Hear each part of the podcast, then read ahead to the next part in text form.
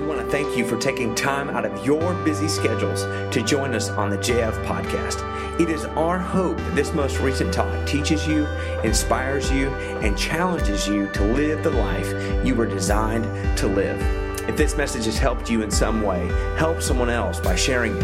And if you want more information about who we are, what we do, or you'd like to contribute to our community, you can find us at jolietnaz.org. Thanks so much for listening. One of the things I'm celebrating uh, personally is that um, this week I'm celebrating 15 years of marriage to my lovely wife, Janelle. Yeah, that's right. And by the way, some of you you who've been married longer than don't come up to me after church and be like, "I've been married 50 years," like one upping me. Just come on, just don't rain on my parade. Just congratulate me. I mean, in today's world, to make it just two or three years is like enough, you know. Especially with the divorce rate as high as it is, you know. Just 15 years. Come on, say congratulations, pastor. Good job. That's great. So. Yeah, yeah. One of the things I love, though, in our relationship is that um, often we do marriage counseling with people. And by the way, if I'm going to marry you, I will make you go through a year's worth of counseling before we do. And, um, and you know, it's, it's fun because we get to talk about our relationship. And one of the things that Janelle expresses when we're talking with young couples and with couples as we mentor them is she will often say this line. She will often say, Hey, in our relationship, she wouldn't say in our relationship, she would just say, I'm the saver, not the spender. That's what she would say. She would just tell people, and she would say this to people when we're out and about and they're asking about the dynamics of our personalities and who we are. And she came from a family that is very frugal, and they, you know, they're they're amazing people when it comes to their finances. Some of the most generous people I know. And by the way, they just happened to be here today, which is great. Uh, moral support for this message. Woohoo! Um, but she will often say, "I'm the saver, not the spender." And it's funny because um, I didn't think anyone or anything else was implicit in that conversation, but subliminally, over the last uh, 15 years, she's been giving a message that I really didn't grasp or understand. And so imagine that. It's taken me 15 years to get here, but to everybody else she was talking to, it was like a wink and a head nod, like, okay, you know where this is headed. And so she knew that I didn't understand what she was trying to hint at, and so she would ask me this question. Every year she's been asking me this question what do you want for Christmas? Seems like a normal question around Christmas time, right? And that's the only thing she'll ask me. And then, ironically, for weeks on end, I'll walking around thinking, what do I want for Christmas? And um, then I approach her in humility because that's the guy I am. and, and I will say, you know, this year, I don't want you to spend anything on me. Um, you just go ahead and give it to somebody else, or we just give it to our kids. And really, what I'm saying is, I have essentially purchased everything that I've wanted all year long leading up to this point, and there's nothing left for you to buy. And it clicked 15 years into our marriage, and I finally just admitted the other day I am the spender, she is the saver. And essentially, what she had done is she had called me out. Like, basically, what had happened is um, I was blatantly ignoring and trying not to acknowledge the truth, which was I love stuff. And not just stuff, I like really nice stuff. I mean, I'll just just be honest. This week, um, I was tasked with buying pens for our new church. I did not look at the prices, but after I made the three choices, I happened to pick out the most three expensive pens that we could possibly buy. And I looked at them like, why in the world? I mean, it's just a habit. I just like nice things. And so it's frustrating because I want to be a saver, not a spender. I want to be thrifty. I want to be frugal. And sometimes when you get whatever you want and you get nice stuff, it comes across as arrogant and narcissistic, and I know how it looks. I'm sorry, it's just a habit, I guess. But my wife has called me out on it, and I, and I love that. But the thing is, is we don't like when we're called out on things. How many of you have ever been called out on something? Anybody in here, right? Maybe you have told the truth, but you've not told the whole story. Anybody ever done that before? That's my favorite thing. We have somebody laughing over here. Uh, Susan, thanks for telling us the truth. some of us have told the truth, but not the whole story. My kids do this. Uh, from back in their rooms, I will hear one of them, I will hear, you know, Carter say, Hey, Miles hit me. And then when I get ready to say Miles, he'll say, But Carter pinched me. Right? He didn't tell me the whole story up front. And so maybe somebody has called you out on the fact that you didn't tell the truth up front. And when they did, when they called you out, you got really upset and you got really angry about it. Right? You ever ever had any areas maybe you came home with a new house I bought two houses um, without Janelle. It was kind of crazy. Now, it doesn't sound as bad as you think. Like, she wasn't there in the state when I bought the home, so, but it sounds kind of cool. But maybe you bought a home, maybe you bought a car, a pair of shoes, or maybe you have a new phone and you don't know how you're going to pay for the phone bill. And you get home and your loved one, your parents say to you, Have you thought about how you're going to pay for this? How you're going to afford it? And when they call you out, you get upset. Big thing that we don't like being called out on is our health this is why you don't like doctors. When you go to doctors, they tell you the truth about you that you are in denial about. You know, the little thing that you keep ignoring that you think will go away that doesn't go away, and yet you just think it's going to, and then you go to the doctor and they tell you what you don't want to hear. This is why you don't like them. But they essentially are calling you out on your anxiety, your depression, your weight, your health, whatever it is, and we don't like it. We get upset about it. And here's what I know about all of us I think this is just human nature uh, instead of being called out because it makes us upset, we like to let things slide. Right? Isn't this true? Like when it comes to when it comes to when you're in the wrong, you would prefer to be on the side where somebody just lets it slide. They don't acknowledge it. They just let it go. Right? Um, one of the things I loved as a kid, I loved Halloween because I would go into my mom's room early in the morning, as kids would go in our, our parents' room early in the morning. By the way, kids, this is how you get candy. You go in when your parents are half asleep, and you say, Can I have a piece of candy? And they're still tired from the day before because you put them through the ringer, and they don't want to have to think about another decision for you. And so my mom would often say, half awake, I suppose, which meant, I really don't want you to have this. I want to call you out, but I'm going to let it slide. You can have a piece of candy. And of course, we'd have the whole bucket gone by the time she got up. But maybe you've blown a stop sign. Anybody blow a stop sign before? I've done this before. We've been headbanging in the car with the boys and accidentally have gone through a red sign like, Dad, that's a red light. Whoops, there we go.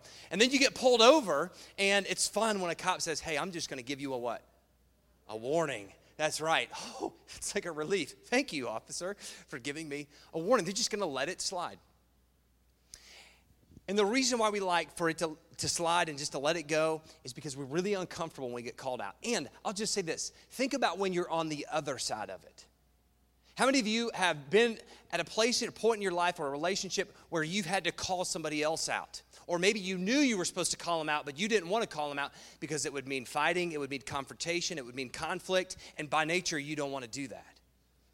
And so, what do you do? You just ignore it, you let it go, you let it slide, and honestly, welcome to my life as a pastor. Like, there are lots of things that I have to let go. I mean, you do not want Brad talking to you, you want Pastor talking to you.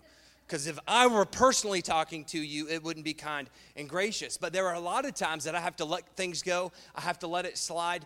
And what we're talking about, what we're not actually talking about, but we're going to talk about, is the thing that I've been let sliding for years because everybody I talk to says, hey, every pastor talks about giving. Every pastor begs and pleads and makes us feel like we're being coerced into giving something we don't want to give. And I don't want to do that. I don't want to beg you. And so I've let it slide for four years. And so, welcome to the last four weeks of your life. And so today, I, I want to call us out. But I don't want you to get ticked off because I want to take you, you deeper. Does that make sense? So I'll put on my Joel face. We'll smile about it. I don't want you to be upset. I want to take you deeper this morning. We're going to have lots of good fun. It's going to be a great time. God loves you, right? So, to do that, we're going to look at some advice written by an entrepreneur and an innovator. And uh, this guy named Paul goes around and begins to plant churches everywhere. And anybody who's responsible for starting something new, uh, starting change, and creating businesses and churches around the world would know that it takes a lot to create create and shape, shape certain kind of cultures and that was what paul was responsible for but paul was constantly on the move and so what would happen is he would plant these churches and then these churches would get upset with him because he was always on the move. By the way, a good majority of the New Testament is advice written by Paul, the church planner, to churches who are upset with him because, you know, they're not getting the leadership that they think they should get. And so they're constantly calling Paul out. But what I love about Paul is he doesn't back down and he doesn't let it slide. He just acknowledges the fact, he just acknowledges the fact, he owns up to it, but then he calls out communities and churches. The reason why I love Paul and I look at his leadership and think, wow, I should be more like that. And at the table, we said, hey, we want to have tough conversations. The reason we do that is Paul knows if you don't call people out, they will never get healthy. He knows that if you don't call them out, they don't make good followers of Jesus Christ. And so today, he's talking about our favorite thing. And by the way, you're going to love the humor in this. But there is something deeper that I want us to hang on to other than giving that he's talking about. So, y'all ready for this? It's so good. Here he goes. Uh, I love how he starts this. Uh, if I, by the way, he's writing to a church in Corinth, and it's, it's pretty funny. He says, If I wrote any more on this relief offering for the poor Christians, I'd be repeating myself. That's sarcasm for those of you who don't get it. That's sarcasm. And he's essentially saying, I'm tired of writing about this. Let's get it together. If I wrote any more on this relief offering for the poor Christians, I'd be repeating myself. He says, I know that you are on board and you are ready to go. I've been bragging about you all throughout the Macedonia region and the province, and I've been telling, he's been bragging about them. I love this. He's building them up, he's talking about how great they are. He says, and the Achaia province has been ready to go ever since last year. And then he tells this about him. He says, Your enthusiasm, your enthusiasm for this relief offering has spread to the entire world around me. It has spread to most of them. And then he continues, and he says, Now I'm sending the brothers. Dun, dun, dun to make sure that you're ready. In other words, here comes the mafia. I'm totally kidding. That's not true. They didn't have mafia back then. Everybody was good. He says, Now I'm sending the brothers to make sure you're ready, as I said you would be. So my bragging, check this out. He says, I've been telling everybody that you're ready. He says, So my bragging won't turn out to be just hot air.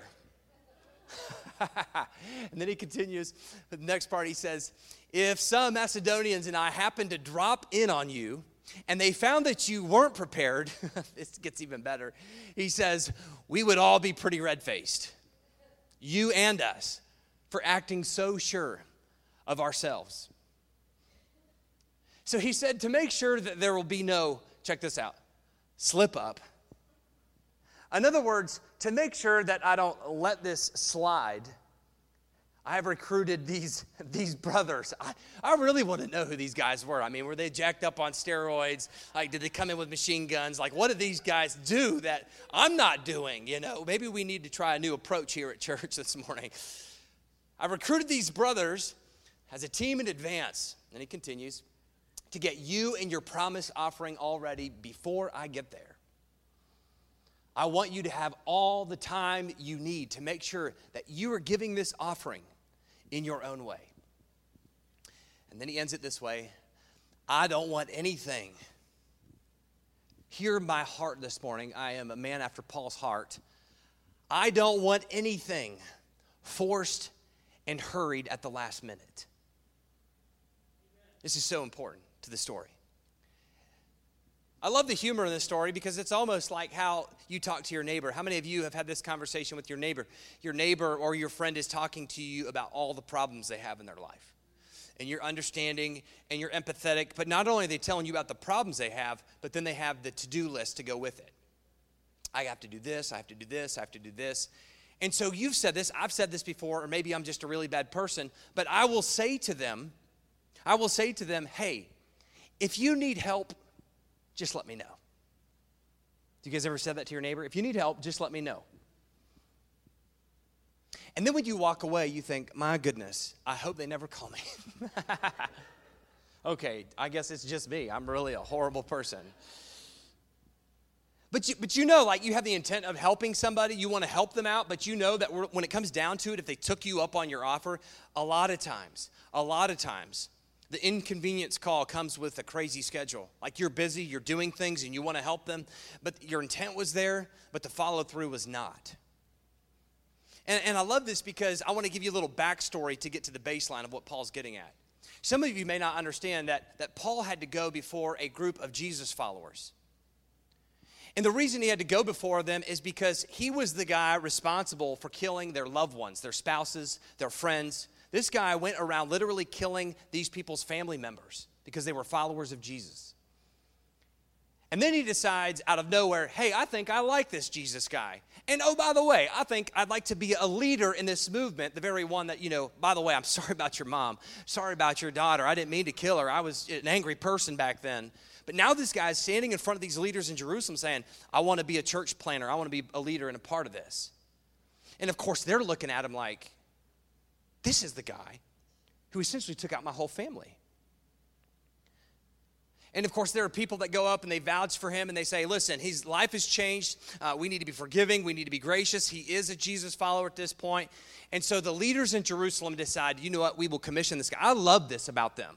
That people who have hurt them and people, uh, people who have done harmful things to their lives, they said, you know, we'll forgive you. And not only will we forgive you, but we will commission you to lead all over the world. And so they said this on one condition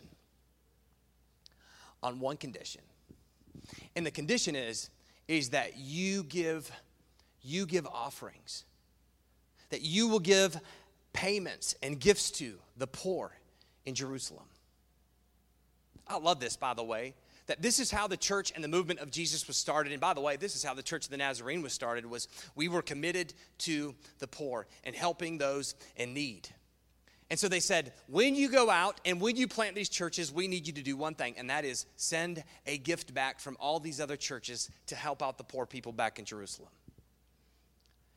And so Paul is writing to these people because they said, We promise to give, we promise to help, but it looks like they're backing up on their promise. And so here's the baseline. Here's what I want to give you now that I tell you that story. And this Paul doesn't say this, but this is what I'm saying intent is not a substitute for initiative. The reason why Paul is calling them out in this moment is he begins to understand that they have great intent, but there's little follow through and there is a, a, little initiative on the back end. And a lot of times, I think our intentions are good, but the initiative of actually following through is quite poor. You know how I know that? go to a fundraiser. How many of you have been to fundraisers before? Like we've all been to fundraisers. You you get it right. It's fun environments. It's exciting. They have good music. The food sometimes is good, although the portions are small. I like healthy portions. You know, uh, I really like big stuff. Sometimes they give you the, half a piece of meat and a green bean. You know, uh, but it tastes good. But the food is good, the music's and then they have a speaker come up and they start pulling at your heartstrings, and all of a sudden your wallet's bigger than your bank account. You've, okay, I've done this, yeah. And so, in fact, I did this with Ron. We went to one of their, um, you know, one of their events to raise money, and I thought, wow, this is so touching. I want to give, and then I wrote down the amount. But here, that was great intent. But then, you know, when they, they call you and they don't stop calling you for their money, and eventually you take out your phone and you click this. This is a really cool button, by the way, over here. I don't know if you know this, but that like sends people to voicemail. Sorry. And I would just keep hitting that button and hitting that button, and then they would send me letters, and I'd tear up the letters. And my intent was good, but my initiative was horrible. And I'll just be honest, I think a lot of times as a church and as a community, we have great intentions, but the initiative is lacking. Like yesterday, we say, we gave out a hundred backpacks and we celebrate that and we're thankful for that because in the name of the table in the name of jesus we gave out a lot of backpacks but what i failed to tell you is that one generous donor who doesn't even go to our church provided the majority of those backpacks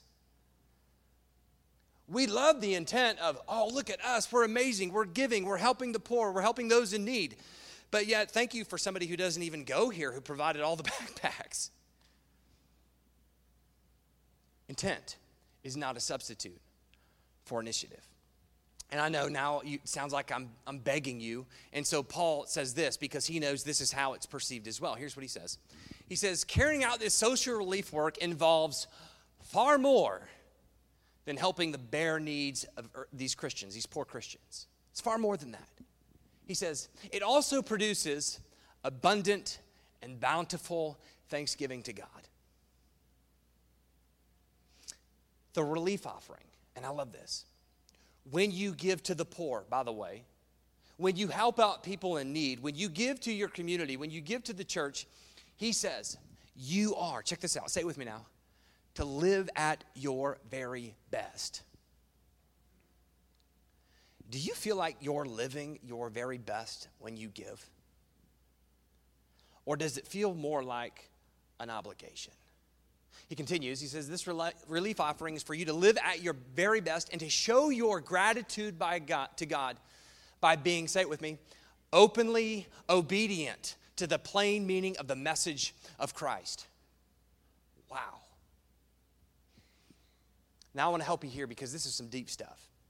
How many of you have ever had to confess to somebody? How many of you, um, in your relationship with your spouse or your friends, uh, I've done this, my goodness. I am a horrible person, just so you know that. Uh, in our relationship, Janelle and I's relationship, there are times I like to be right because usually I am. And um, we will we will kind of get into it and we'll have a conversation. And Janelle's tendency is just to walk away, but I like to keep at it because I want to win. And here's the truth there are times where I know she's right. I know that she's right. She's by far, it has proven me wrong in the, in the conversation, but I continue to make my point even though I know I'm wrong because I want to be right. Anybody else do this?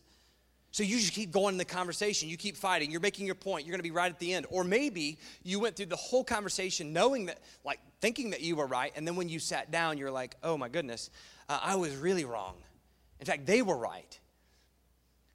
And if you really care, if you really care about them, you want to make it right. And so you go to them and you say, I'm sorry. Except, do you do this as parents, or maybe we, my parents did this to me? When you say, I'm sorry, what do they say? Why? Why are you sorry? For what? That's a terrible thing. I hate that. Because now you have to confess. You have to confess the very thing that you did. But when you confess, think about this when you confess to somebody, it is a statement about where you stand in relationship to them. And I know when Paul's talking about giving, it feels like he's begging. And I know it feels like it's something obligatory or something that we have to do. But I love this word obedience because when I hear the word obedience, it's like something that you just have to do. And when somebody tells me that I have to do something, I automatically don't do it. And maybe that's how you're feeling when we're talking about giving. And when Paul's talking about this, he's saying, Hey, I need you to be obedient. And you're like, Who are you to tell me what to do? Here's why. Obedience literally gets translated, when you begin to unpack it, when you begin to parse it out, it literally means a confession of faith.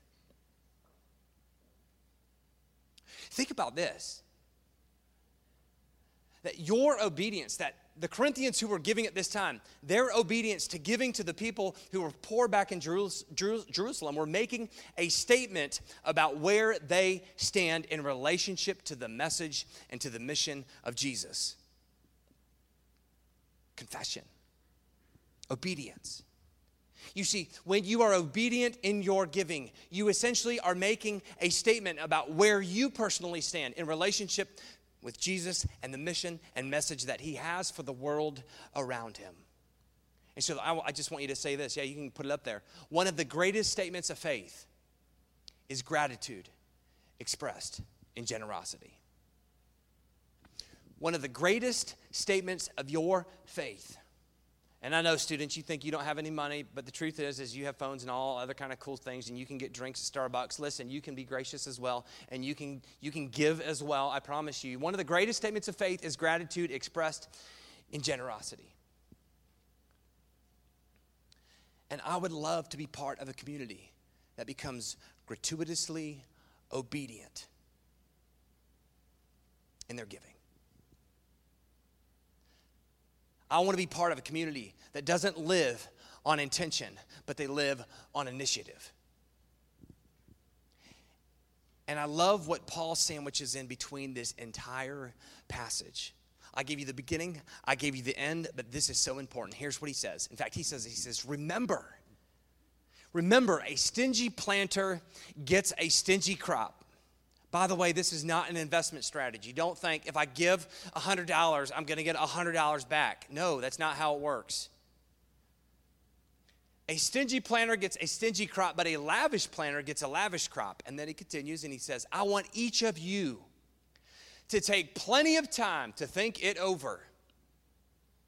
Remember, he said, Hey, I don't want this to be coerced. I don't want this to be forced. I don't want you to think that this is something you have to do. But he says, I want you to take plenty of time to think it over. And then he says the most important words He says, Make up your own mind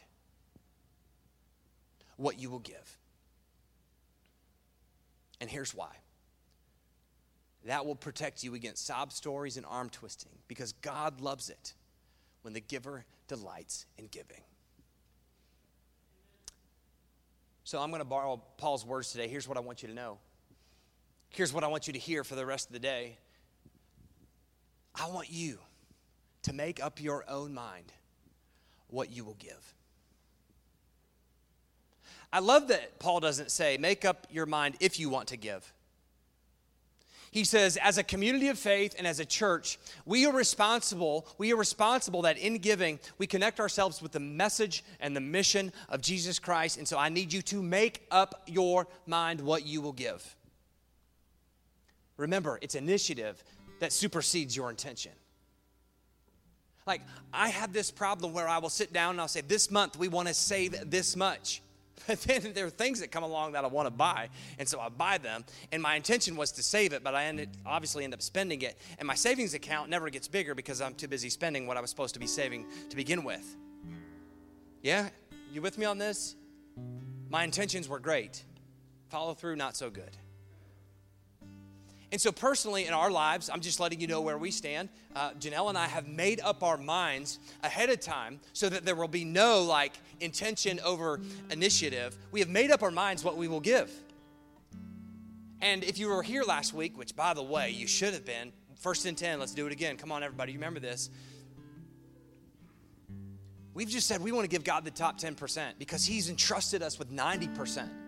How gracious is our God that He would give us this much? And so we just want to give back.